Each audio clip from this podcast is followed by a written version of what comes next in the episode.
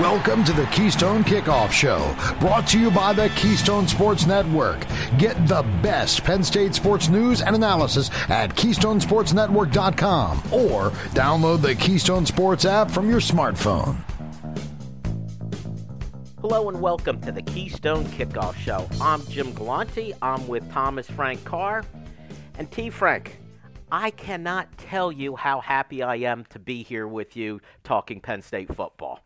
Yeah, I'm I'm pretty stoked about it too. Glad we're back. So am I. Uh, for those of you still wondering what we're talking about, we were off last week, the Keystone Kickoff Show. Do you know, T. Frank, that was the first week we have been off since we started this show, like six or seven years ago, which, which I think is a pretty good track record.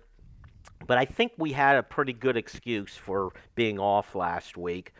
For those of you not aware, about a week and a half ago on that Friday prior, I had a heart attack. Um, and uh, just the quick update it was not like you see on TV, me grasping my chest, debilitating. Uh, you weren't giving an chest- emotional speech or anything like that. It wasn't like a very emotionally attuned moment in your life. You were just eating something, probably it's just a normal day doing what I normally do, which probably means I was eating. Uh, for those of you who remember the old Sanford and Son show, I was not grasping my heart, flailing, saying, Elizabeth, I think this is it. It's the big one. And um, I wasn't sure what it was, but first of all, first lesson learned is don't ignore something like that go get it taken care of. Speed to get it taken care of is critical. Stupid me, I was stubborn. Ah, it'll probably go away. Well, it didn't. Following day, I said, ah, maybe I should go to the hospital, have them take a look at this, diagnosed it as a heart attack. I was rushed, for those of you in my area, northeast Pennsylvania, know about it, Geisinger in Danville, major medical center.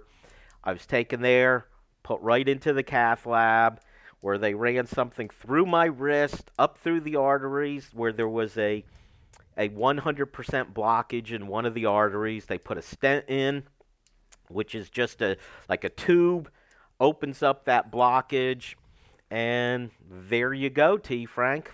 Thanks to modern medicine, I am back on the air. What do you yeah. think of that? Uh, you got significantly less time off than I would have taken if I had a heart attack. Uh, so I'm, I'm glad we're back. I'm glad you're okay. Uh, and sincerely, like I, I'm, I'm glad you're okay, and I'm glad that uh, you know you are back so quickly. But man, it used to be like I had a heart attack, and you weren't back to work within a week.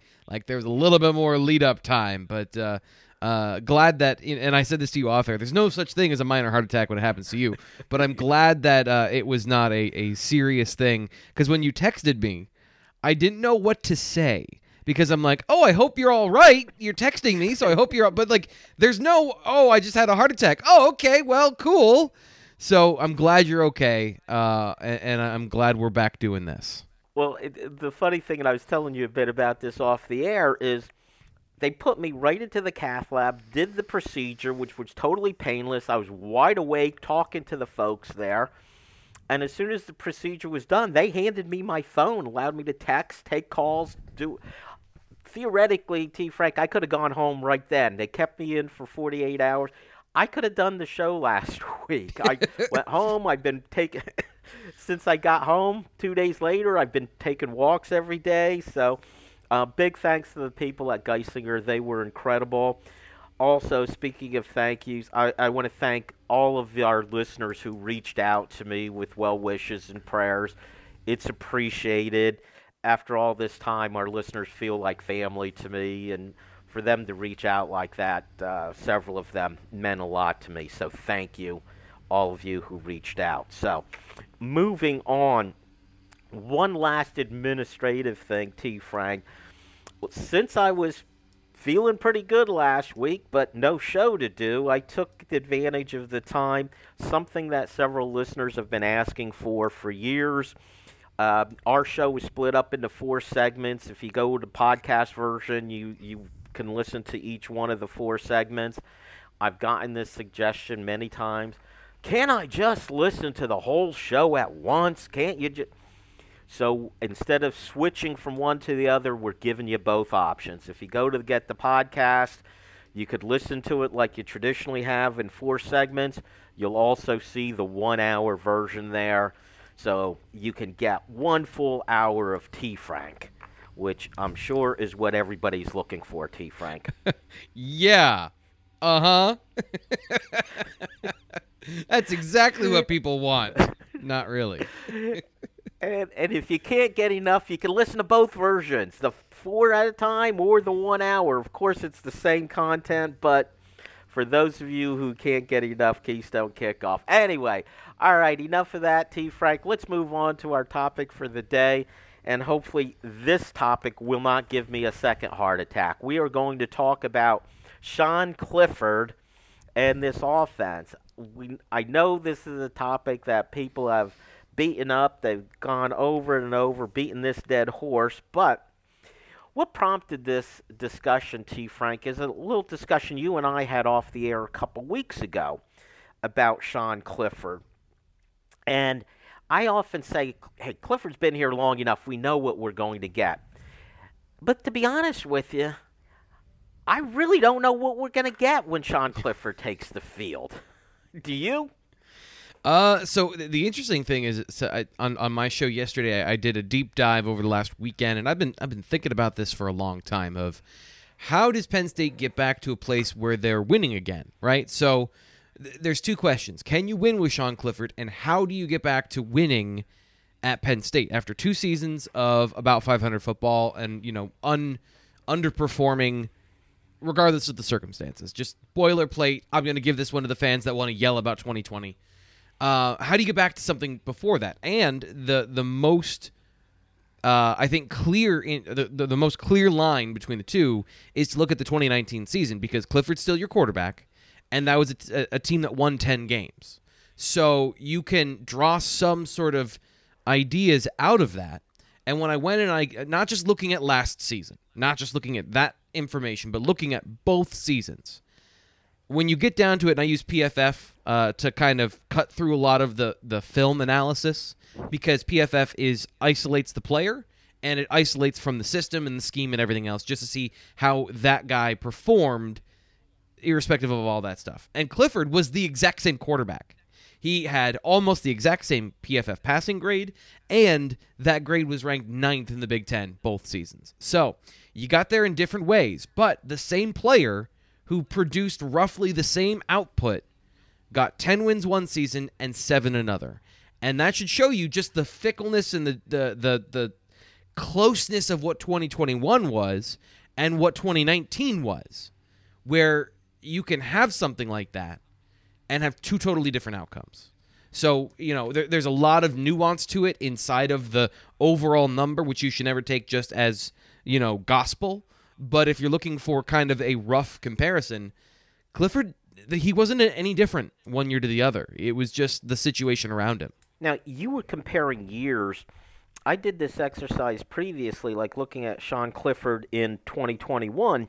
Remember, this is a team that was 5 and 0, ranked in the top 5. Yep. Up by a couple touchdowns at Iowa, had already beaten Auburn, had beaten Wisconsin on the road. And if I could remind you, Sean Clifford in that Auburn game was 28 for 32 for 280 yards. Yep. And then everything fell apart. And I went and did a comparison. What was Sean Clifford's stats like that first half of the year versus the second half, which I knew they were going to collapse. I mean, they were going to be awful in the second half compared to the first, but they weren't. No. Statistically, right. it was very similar, which blew me away. Yeah, and, and that's why you gotta. So box score stats can be very deceiving because if you're the quarterback and everything's on you, you're just gonna get the volume to uh, throw the ball a lot and get a lot of yards and touchdowns and all of those things. So it's about the quality of those snaps, the efficiency of those things. And when I looked at it, and, and again going into the PFF stats, one of the things that stood out to me the most was, um, you know, you can look at play under pressure, which is what, what I talked about a lot last season, where after the injury, his play under pressure bottomed out.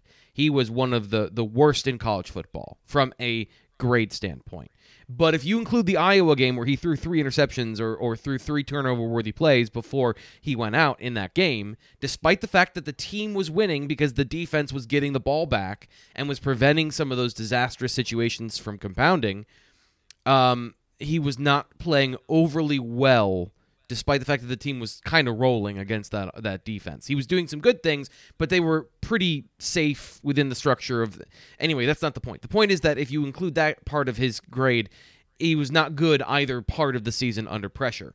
But where the injury affected him the most is in his ability to elude pressure and get rid of the football. So he took 9 sacks in the first 5 games. He took 23 in the final 7 uh, and and his percentage of times he was pressured that turns into a sack. So how good are you at eluding pressure?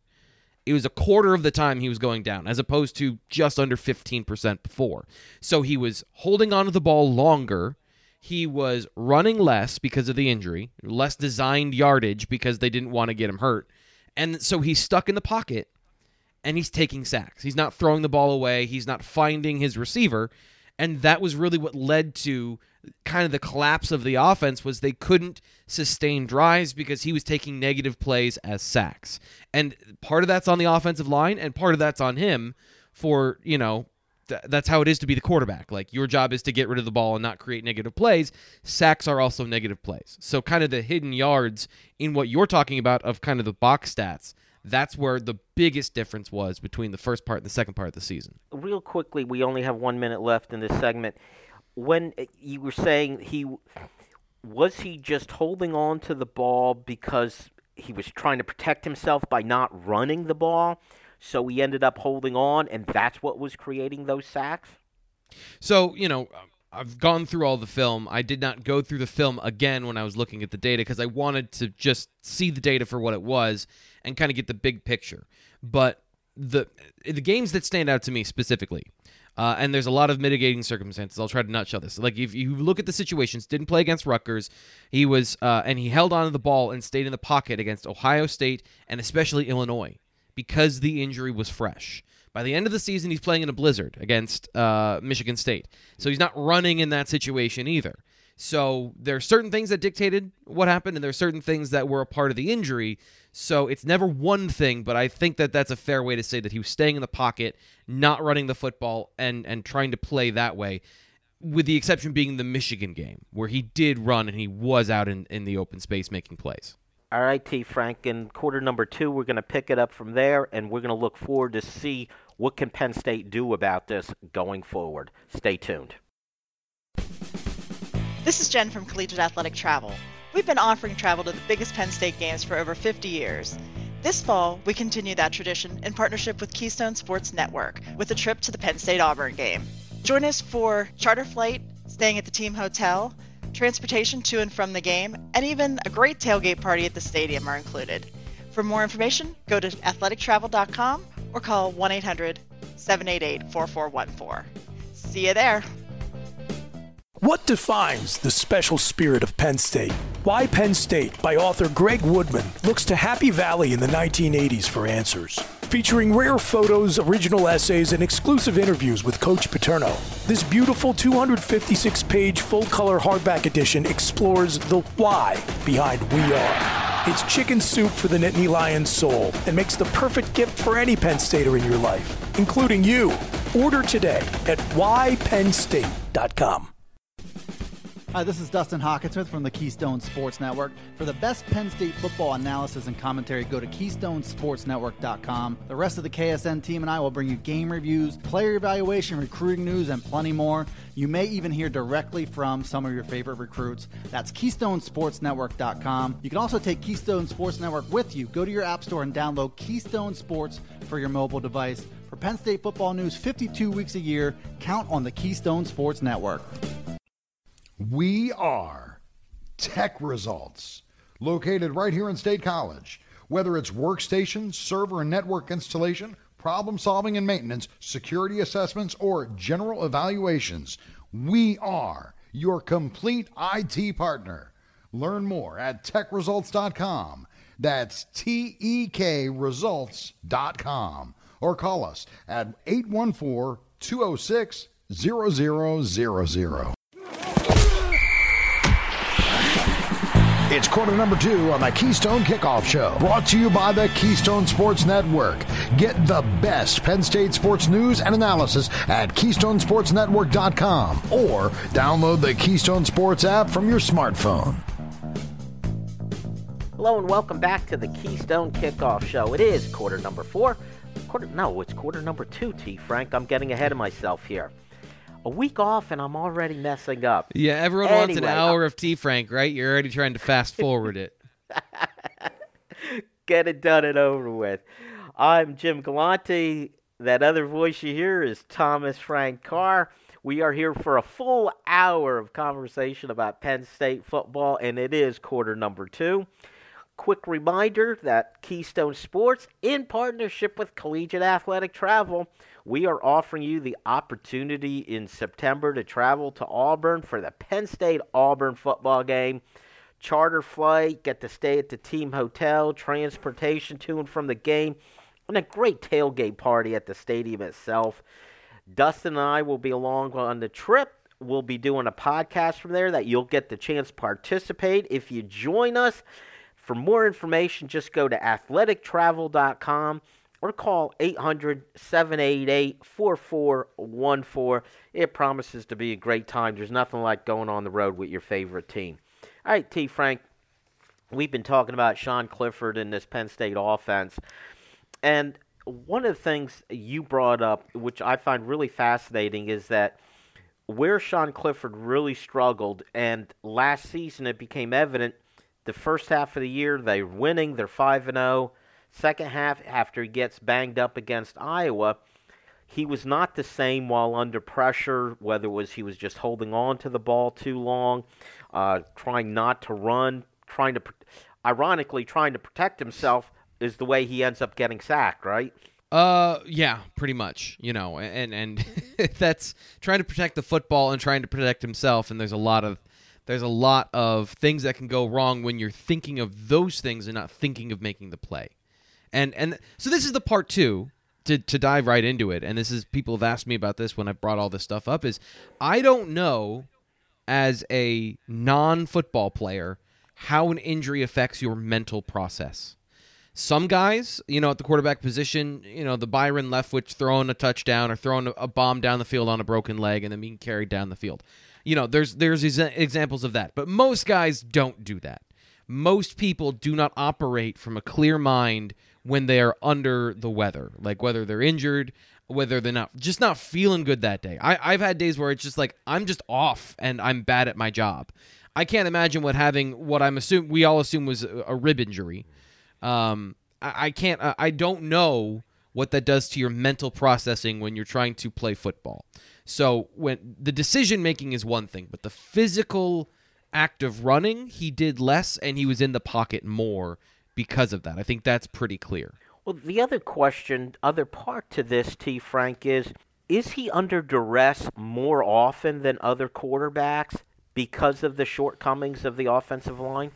So that that's a that's a tough one. I you know, and I didn't look up that specific information of comparing how many plays under pressure because it's the volume in which you're throwing the football and the efficiency of a bunch of different things in the offense. But what I can say is it was relatively the same amount of pressure.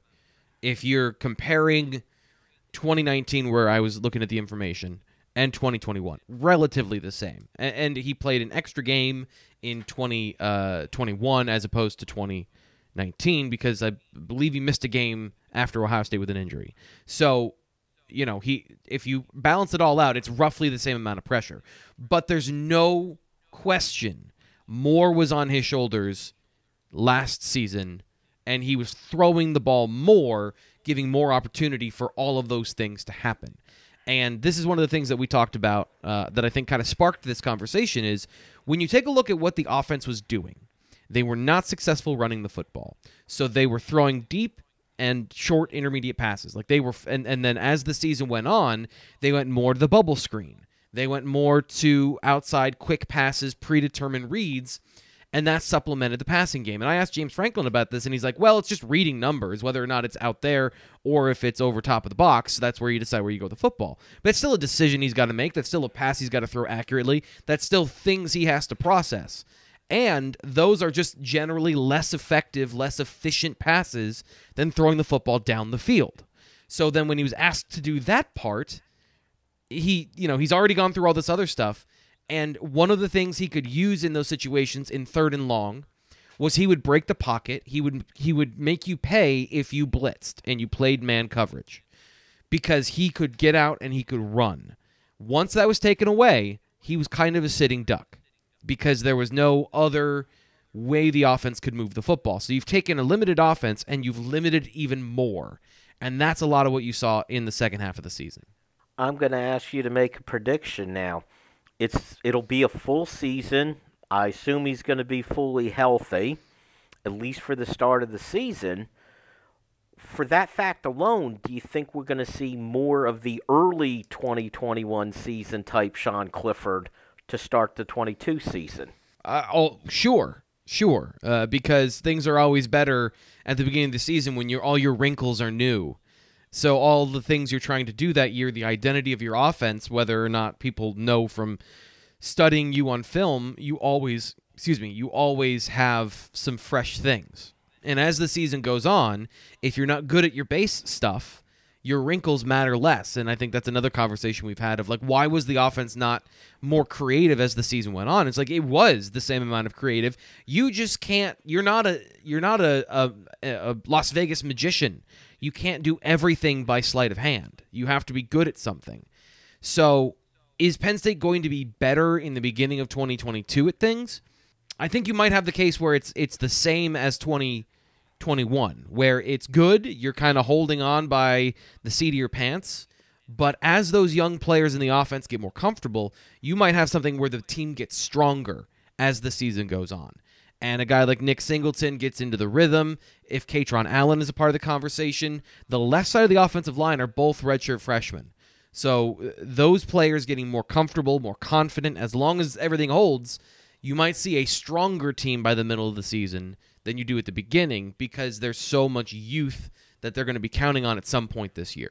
How much T. Frank effect will there be on Sean Clifford and his performance by improving the running game that that becomes a real threat as opposed to the way it was last year.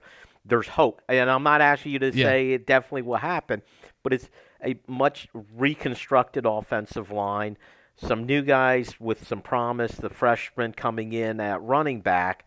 But how much does an effective running game then affect how Sean Clifford, the quarterback, will perform? Well, it's everything, and, and I know that there's some conversation about play action not being at all affected by uh, by by the actual running game. But if you're not dedicating numbers to the box because you can stop a team with just your front four, then you don't have to stack the box against the run.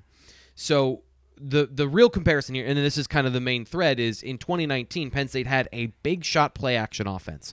They could run the ball effectively, especially by the end of the season, and that drew people into the box. You had to stop the quarterback and two running backs.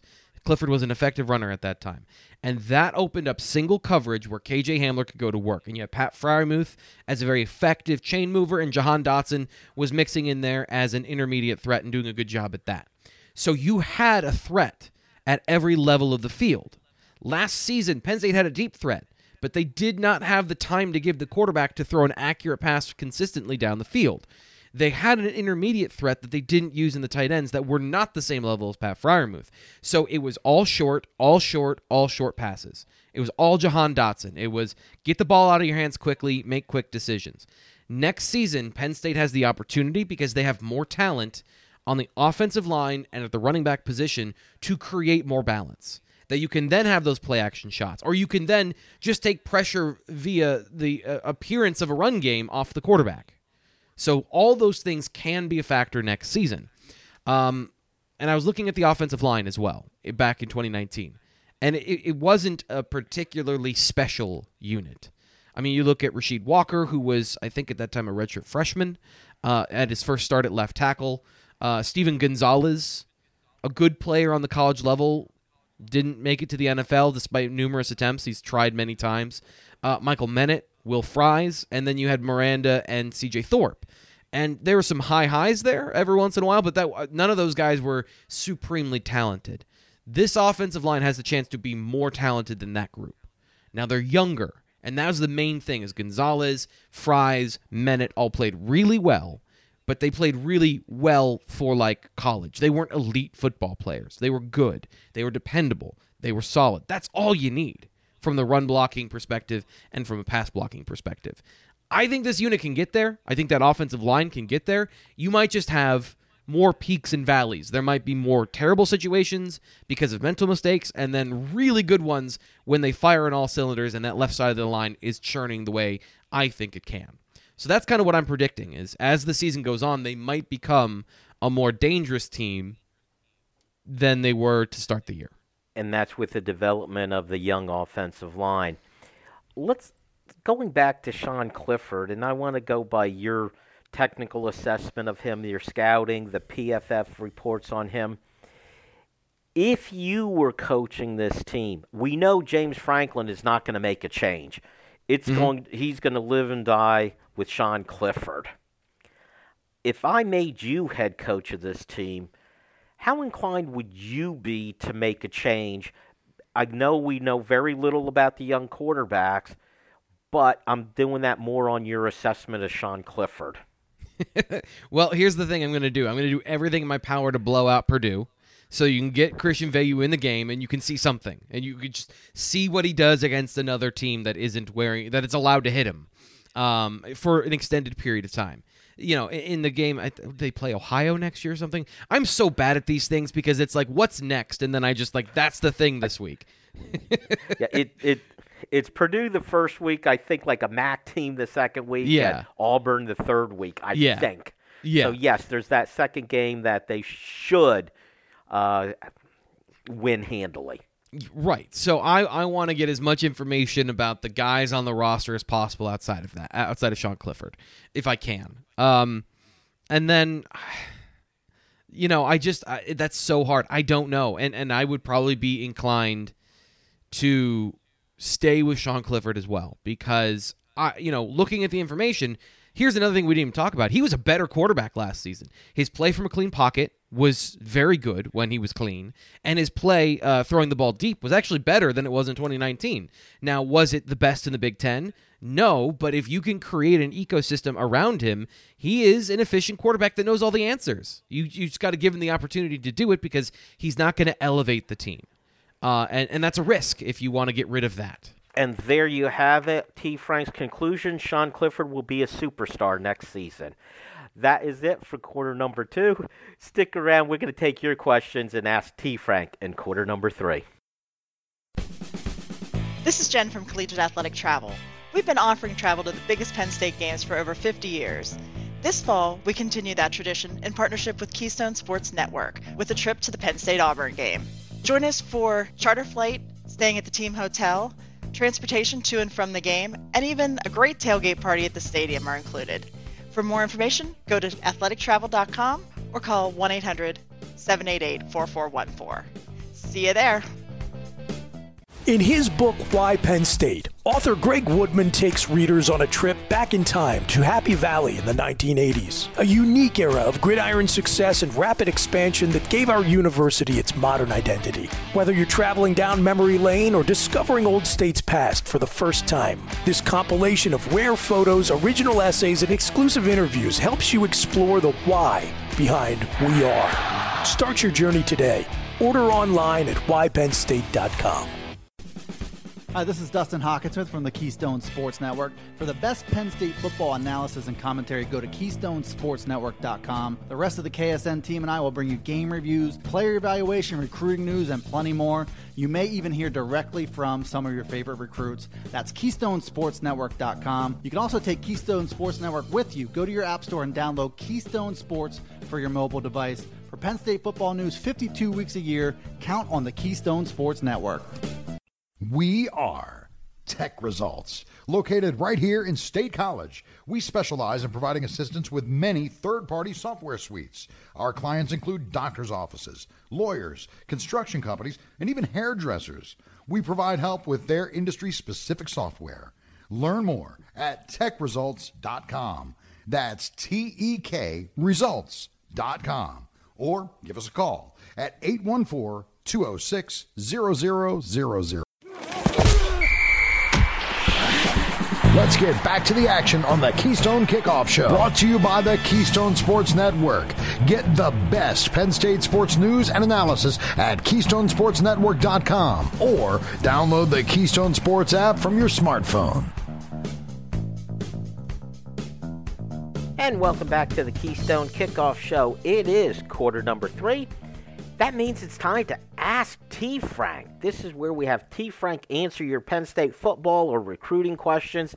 And if you want to submit a question, download our app from the App Store. Just search for Keystone Sports. You'll see the Ask T. Frank button, and there you go. At the end of the segment, we are going to pick out the best question, and you win a great prize this week.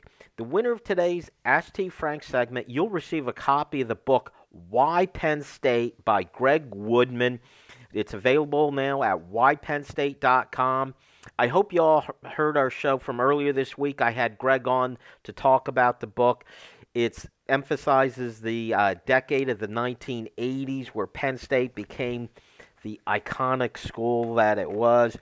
Uh, he talks about the big 86 Fiesta Bowl against Miami. Some really great stuff fantastic book. Again, it's whypennstate.com if you want to order it, or you can also get it at Amazon, probably some other uh, places where you get your books. All right, T. Frank, you ready to answer some questions? Sure, as long as I'm not held to any of the answers. All right, let's start with Jimmy in Forest City who says, Hey, T. Frank, Last year, John Lovett had three games with two receptions. All other games were one or none and three games with over 10 carries. Do you see Devyn Ford taking over that role this year? I don't know. Um, I don't know where Devyn Ford fits onto the roster uh, at 190 pounds, and and John Lovett was a bit of a disappointment, truthfully, because there was a, those are the receptions he caught. There was uh, against Michigan, he had two first downs in critical situations that he dropped. So health was an issue, fit was an issue, rhythm was an issue. What he was good at was, uh, you know, zone running, outside zone, inside zone, and and mid zone, being able to make the right decision, get upfield, and get the yards that were there. The problem was Penn State couldn't run outside zone, so therefore your inside zone and your mid zone are less effective uh, because you know there's no threat that you have to get on your horse to get out to to the boundary. Um, I, I don't know that there's a role that's the that's the John Lovett role. I think that there's a third down back, but that could be Kaytron Allen. He's a really good overall football player. Um, Keyvone Lee showed at the end of the season the reason that Devyn or that uh, that Lovett wasn't getting any of those opportunities was because Keyvone Lee was becoming a better back in space. So can it? Sure, Devyn Ford could be that guy. Could he be a change pace back? Sure. Could he be barely used? Yeah, there's five running backs on the roster. All of them theoretically could play a part next season. So I, you know, I'm going to wait and see. I like the idea of roles on the offense instead of thinking and thinking of skills that are available instead of looking at like one, two, three, four but we'll just have to see how it all develops because that's part of the game that changes over time. I think. All right, let's uh, move on. This is a question I had about three, four of the same question, so I'm going to go with Mike's version. Mike is from Baltimore, and he says via Jim's backyard. I'm not sure what that means. If that means he's a Berwick guy or from the area, but here's Mike's question. Hey T Frank, I saw some way too early mock drafts had Will Levis as a top 10 pick. Is this the same guy who was basically a fullback in the shotgun for Penn State? In your opinion, does he have first round talent? And will he be a top pick next April? And I'm going to add in this wasn't Mike's question. I'm going to add it in because some of the other folks asked it. did James Franklin make the right choice in taking Sean Clifford over Will Levis? Yeah. Yeah, he did. And and this is the thing, is like Kentucky is not Penn State. The situation, the offense, the scheme are not the same. So to say that Will Levis was going to be that guy at Penn State is wrong because Will Levis wasn't going to have the opportunity and and the and the system that emphasized his running skills to then open up deep play action shots where he could take those bi- And here's the thing, we all saw it. Will Levis is a tank of a human with a big arm. That's why Penn State took him. Does he develop into the complete quarterback? But I kind of look at him like Jake Locker. Uh, if you remember Jake Locker that went to the Tennessee Titans in the first round, that's kind of what I would see uh, as far as how he would project to the NFL. If Jake Jake Locker went in today's NFL, he might have a better shot of being a quarterback where he's not they're not trying to, you know, shove him down the tube and put him in the mold to make him look like everybody else. Um, I don't think he's going to be a first round pick. Remember when uh, Christian Hackenberg was the number one overall quarterback? We we just go ba- we go based on a couple of things. Do you have the highlights and do you have the stuff? And he's got the highlights and he's got the stuff. I did some preliminary looking into you know some of his stuff, you know as, as far as how he did last season. And again, we talked about Sean Clifford and how 2019 worked for him. Big play action shots those make everyone's eyes pop out. And and Levis was good at those. But if you're talking about commanding the offense throughout the field, I don't know that I saw that. I saw a lot of swing passes and bubble passes, and I start to get my my eyes start to glaze over there. So we'll see if he puts it all together this year and he has another elite season. Sure, you know he finally realized that potential. I just don't think it was going to be at Penn State because it's not the same offense. Kentucky, and I'm just going to say this again, they took a pure running back a couple years ago when their quarterback got injured and they put him at quarterback and they won games because their team doesn't care about throwing the football.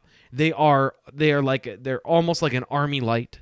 And and that's the system he went to to be the full evolution of a guy that can actually throw the ball in that situation. Why do you think these mock drafts why these folks are so enamored with Will Levis and making Height, weight, speed. 10 Big arm, height, weight, speed. Got it. All right. Let's go to Gary in Altoona who says two years of 500 football, which could only be described as underachieving. Oh, we're, Frank, we're off to a this- great start. I feel like I'm hearing a, a chorus to a song. Let's go. Come on. Hit hit me with the beat drop here. Let's go. T. Frank, is this a blip or a trend? I wouldn't say it's a blip or a trend. I would say it's what happened. Um, I you know that that here okay. We just spent the entire show talking about how Penn State was successful with the same exact quarterback in 2019. I don't want to go, talk about COVID again. I just don't want to do it. So let's take a look at last season, where they had issues along the offensive line because their previous offensive line coach was not bringing in recruits necessary to keep that that that pi- that pile stocked. He, he he couldn't he could not keep the level of talent necessary in the offensive line room. And if you've seen anything from the offensive line, you know it takes a long time to develop players from the high school level to the college level unless you're getting very high level talent. And Penn State was able to keep and cobble together guys that were fifth year seniors that got here with James Franklin. They were part of Herb Hand's class. And they were really the backbone of that offense all the way up until 2020. And then that season, under new offensive coordinator, things fell apart. But then last season, there was this big seismic shift in the offensive line where Fries and Menet left. And and you know you have the un- unfortunate circumstance where Nate Bruce doesn't play football anymore, so you lose a recruit in a in a class where you only had one other guy. And I'll bring up COVID again. Like your your new offensive line coach, when he tries to start recruiting and building relationships with guys, can't go see them. He can't be in person with tr- people he's trying to recruit. So you have this this unfortunate lineup of circumstances.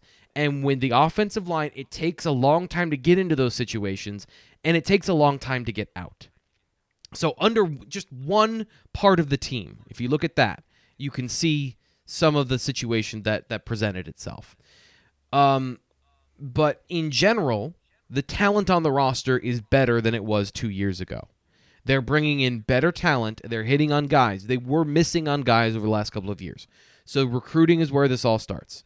That's turning around. Is next season the year or is it the year after?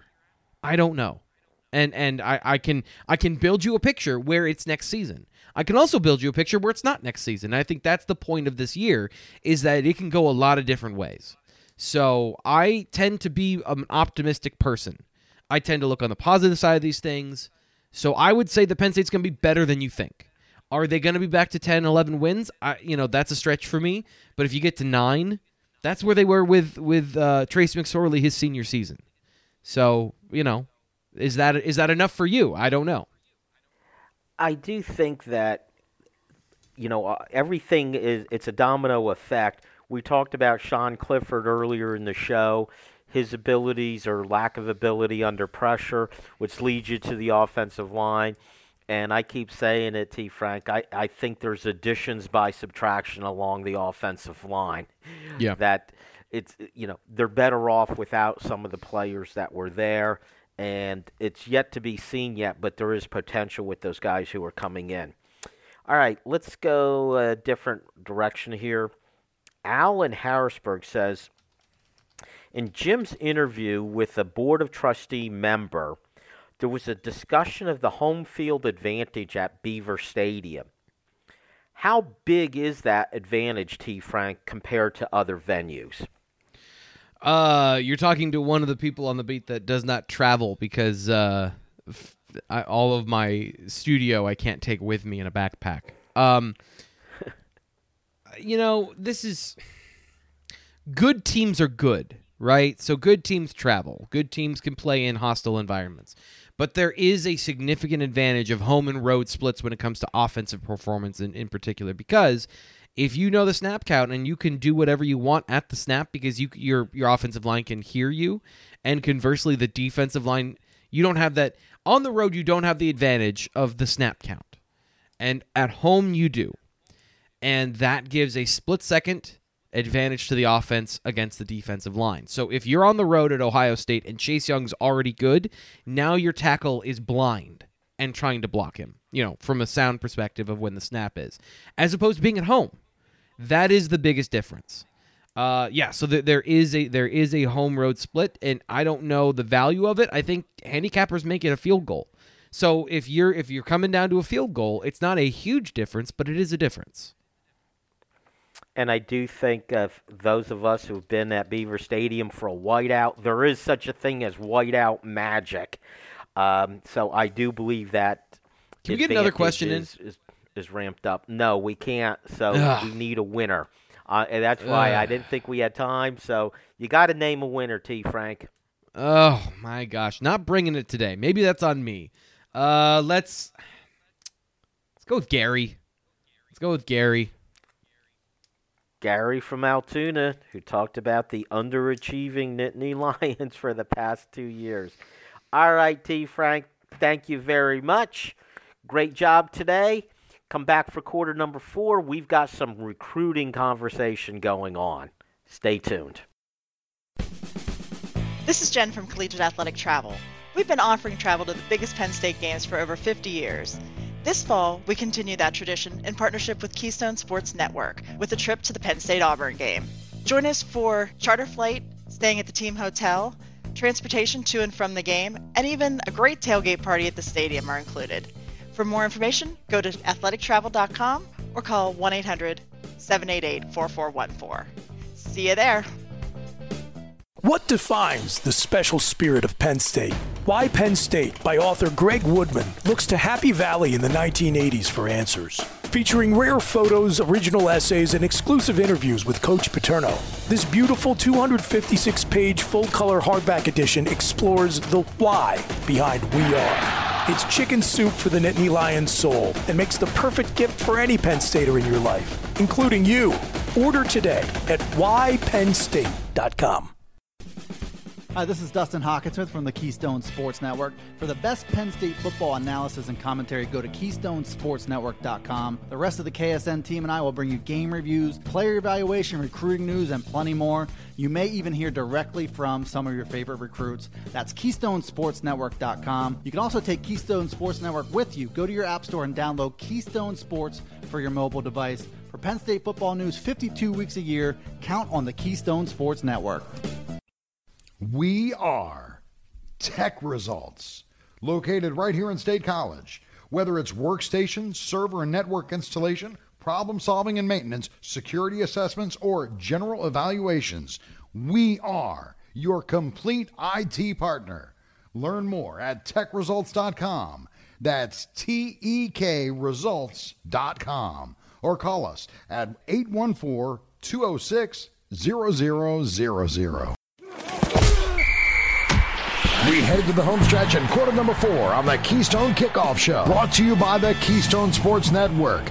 Get the best Penn State sports news and analysis at KeystonesportsNetwork.com or download the Keystone Sports app from your smartphone. And welcome back to the Keystone Kickoff Show. It's quarter number four. That means it's time for Penn State Rivals lead recruiting analyst Eric Lammers to join us.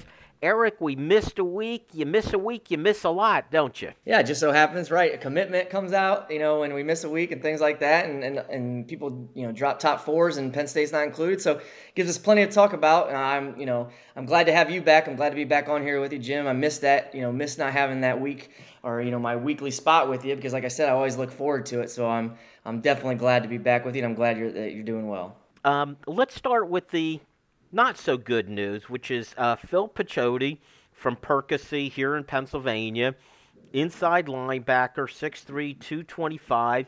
He got to his final four, and it's Oklahoma, Auburn, Nebraska, and Michigan. Does not include Penn State. Anytime a recruit doesn't pick Penn State, I'm never surprised anymore. But I got to admit, I'm surprised he didn't even make the top four with them, a Pennsylvania kid. Yeah, I mean, so I, you know, I, I thought they would at least make the top four. Uh, if I'm being honest with you, I thought that that was at least going to go that direction where he'd get a shot, maybe get an official visit, and kind of go from there.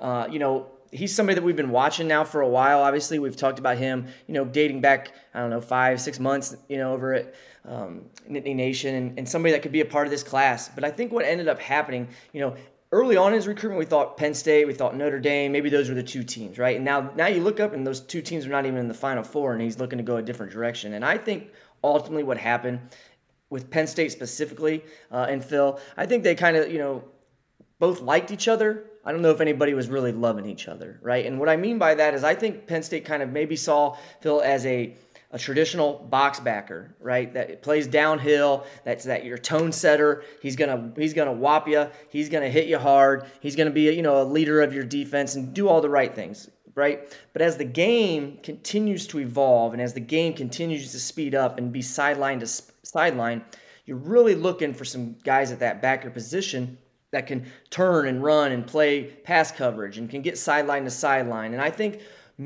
ultimately probably what happened with Penn State is they looked out in their 22 class and they took a guy like Abdul Carter, very much like you know Phil here, Picciotti, right? In terms of he's that downhill, he's going to close with force, he's going to hit you behind the line. Um, how many of those guys can you afford to take back to back, right? Can you go back to back with a traditional backer? If especially if you don't think you can develop that backer into a three down guy, if he's got to come off the field on passing downs, is that the right move, right? And and and for Phil, you know, he's looking at it like, how much does Penn State really love me? How much do they really want me? I got these other four schools that are really recruiting me hard. You know, they really want me. Uh, maybe that's where I should need to put my attention. Maybe you know, and so I think this was probably a, a, a case of where two two you know two entities, Penn State and Phil Picciotti, they kind of talk and they're not talk, but they kind of figure out that maybe they're just not destined for each other this cycle. Maybe if it was a different cycle, things would be different. But the way the recruiting and roster management and how you have to build a team, I think just in this cycle, it just wasn't it wasn't meant to be. And I think both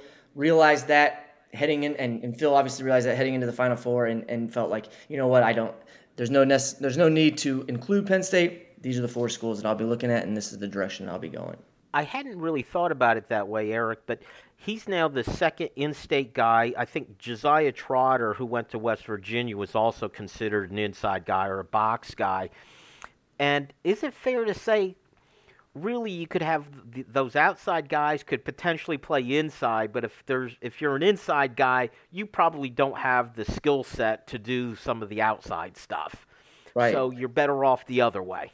Right. That's a perfect way to put it. You know, obviously, so know, obviously with the with the smaller guys, you know, maybe it's a Will Beck or whatever. He's maybe a little lighter in the pants, right? But what you're hoping for is that you can keep him clean with your defensive line in front, right? And so he can just make plays in space, um, keep those big offensive linemen off of him, and then he can help you out in pass coverage and things like that, right? Whereas again, Cody maybe can't give you that out in pass coverage just because he doesn't have the ability to turn and run. Now I saw some clips recently of him on on uh, Twitter, and he and he was trying to show that he can do that, and and so that's more power to him, and maybe he can develop that way. I think, but again, I think it was kind of you know, Penn State took Abdul Carter in uh, 22, right, and so.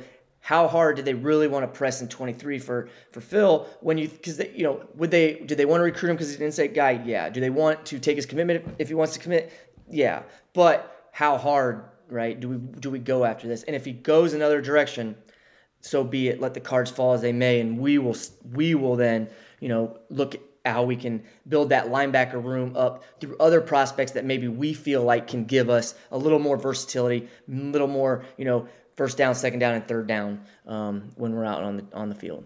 Gotcha. The other part that's a little surprising to me is in his final four, a kid from Pennsylvania if if you have Michigan in there, that's typical, or maybe Notre Dame, or maybe Ohio State. I was a bit surprised though to see that you saw Oklahoma, Auburn, and Nebraska.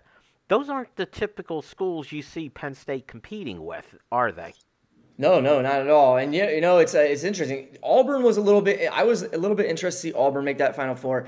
Oklahoma and Nebraska, I kind of felt like they were going to be in there just because of he'd been out there, he's been taking visits there, and obviously, so he's been showing an interest um, in those in those schools. But you're right; there's aren't really normally schools that come up into that territory in order to recruit. But I think if you're looking at those those teams and those who's running those defenses uh, down there at Oklahoma, you know, it's it's uh, Coach Roof um, who's Penn State fans probably familiar with. Um, he's defense coordinator down there at Oklahoma now. He likes those box backers that are going to be a tone setter, uh, and and you know maybe they're thinking that they're going to be a little, and they don't have a guy on their roster like that maybe. Um, and then Nebraska, Barrett Ruud, you know he's a tackling machine from there, and he he kind of likes those dudes that are going to come in and just want to knock people through the walls and and things like that. And so it kind of makes sense, um, but yeah, those aren't really necessarily two schools that come up into that territory often. All right, let's shift now to the positive news, and there was.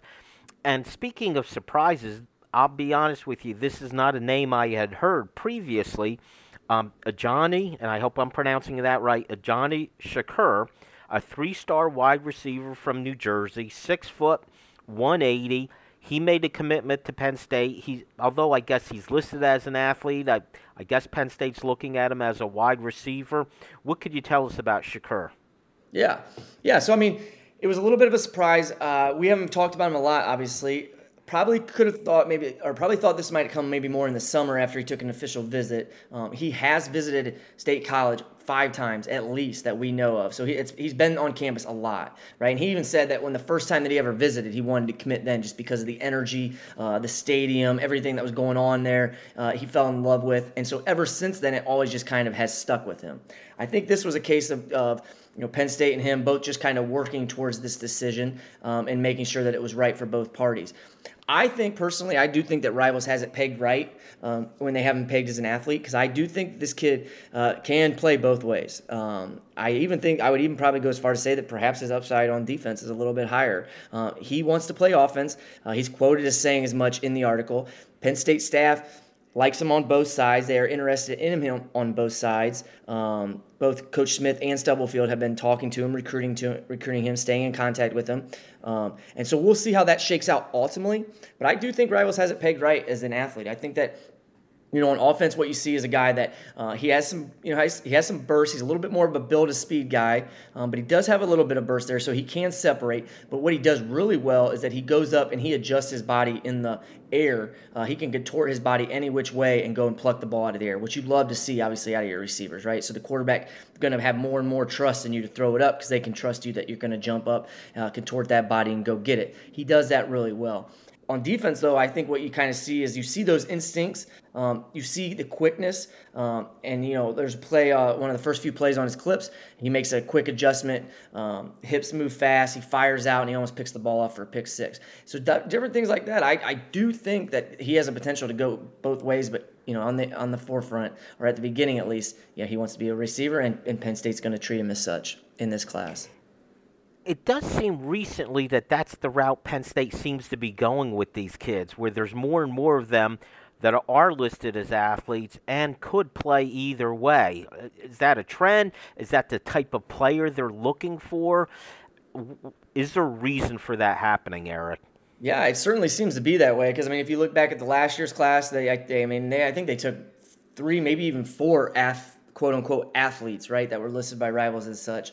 Um, and then this class, you know, they have they have one and probably have two realistically because Mega is probably really realistically an athlete, and they had Neo in there too. So I think what they like to do is, uh, I think a philosophy of theirs is find guys that play both ways, that are good at both ways, but perhaps maybe just need a little extra coaching, or maybe just need to focus on one side of the ball at that next level, level, and you'll really see them flourish. Um, that's certainly the case here with uh, Ajani. I think he's somebody that you know, when when he gets focused on offense or he gets focused on defense, whatever it may be, I think you'll really see him shine. But yeah, I think that I think it's a I wouldn't say it's something that they're necessarily going out of their way to uh, find. Maybe it is, but I think they like that uh, that athlete that demonstrates skills, football skills. You know that he can do more than just one thing on both offense and defense, and then they like that as how they can kind of um, mold him uh, when then when he gets on campus. It's kind of like uh, you know I, I, was talking to somebody recently who was telling me how much they just love, love, love recruiting guys that are three sport athletes because they're just so you know they're so raw not raw but they just are you know there's so much more molding of that clay that you can do once they get on campus. You ex- you expect them to rise right? Their floor is so low but you expect their ceiling to be so much higher just because you, you think you can take them there with your college coaching. And i think maybe that's kind of a, a little bit of the mindset here with penn state staff is get these guys that are really true athletes that shine. You know Ajani he's also uh, a really good track athlete. You know, he's got a really good tw- uh, 200 time. He's got a good 400 time. So uh, he's got some of those those skill sets um, that you think that maybe we get him on campus, he gets into our program, and we can really elevate him. Then once we get him focused on one position and we get him that college level coaching. In the last minute we have left, Eric, the wide receiver position, if we call him a wide receiver, he's the first one. How does the re- wide receiver recruiting look right now? Are there any hot other hot names to remember? Yeah, I mean, so I think obviously a wide receiver, you know, it really all comes down to one name, right? It all comes down to Rodney Gallagher. He's kind of the pivot point of this whole thing, right? And so I would say that they're looking to take maybe one, two, one to two guys. Obviously, now they hit with with uh, Shakur in there, they're going to take you know two. Obviously, if Gallagher wants in, they might go to three because there's a guy. You know, they got a guy down in Florida. Um, by that's a speedster, another speedster by like the name Santana Fleming. Um, that's going to have an official visit in late June. You got Kenny Johnson, the PA uh, wide receiver, that is a, another guy they're going to bring in for an official visit at the end of June. So there's guys like that that they have available, so that if they go to two to three, if they want to take three receivers in this class.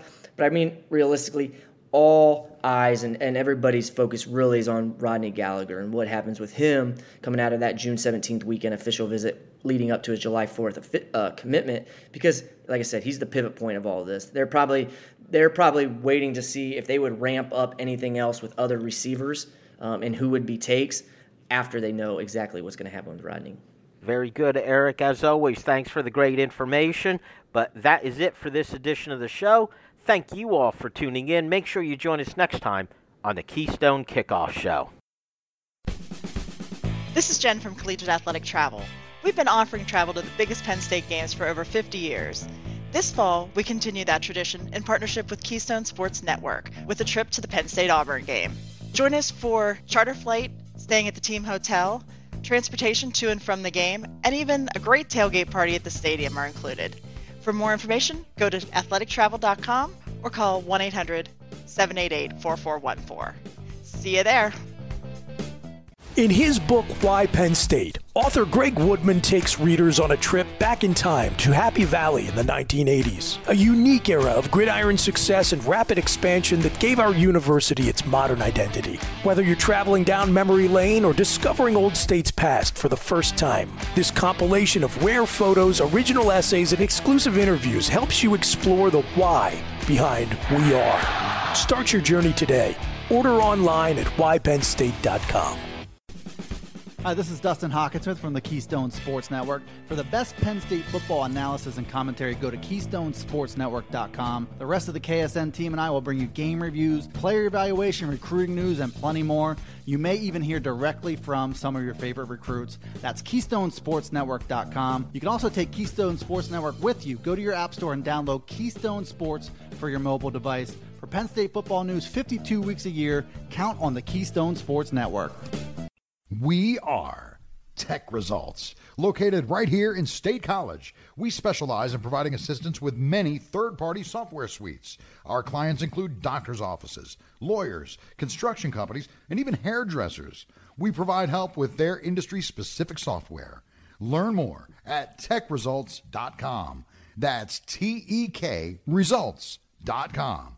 Or give us a call at 814 206 0000.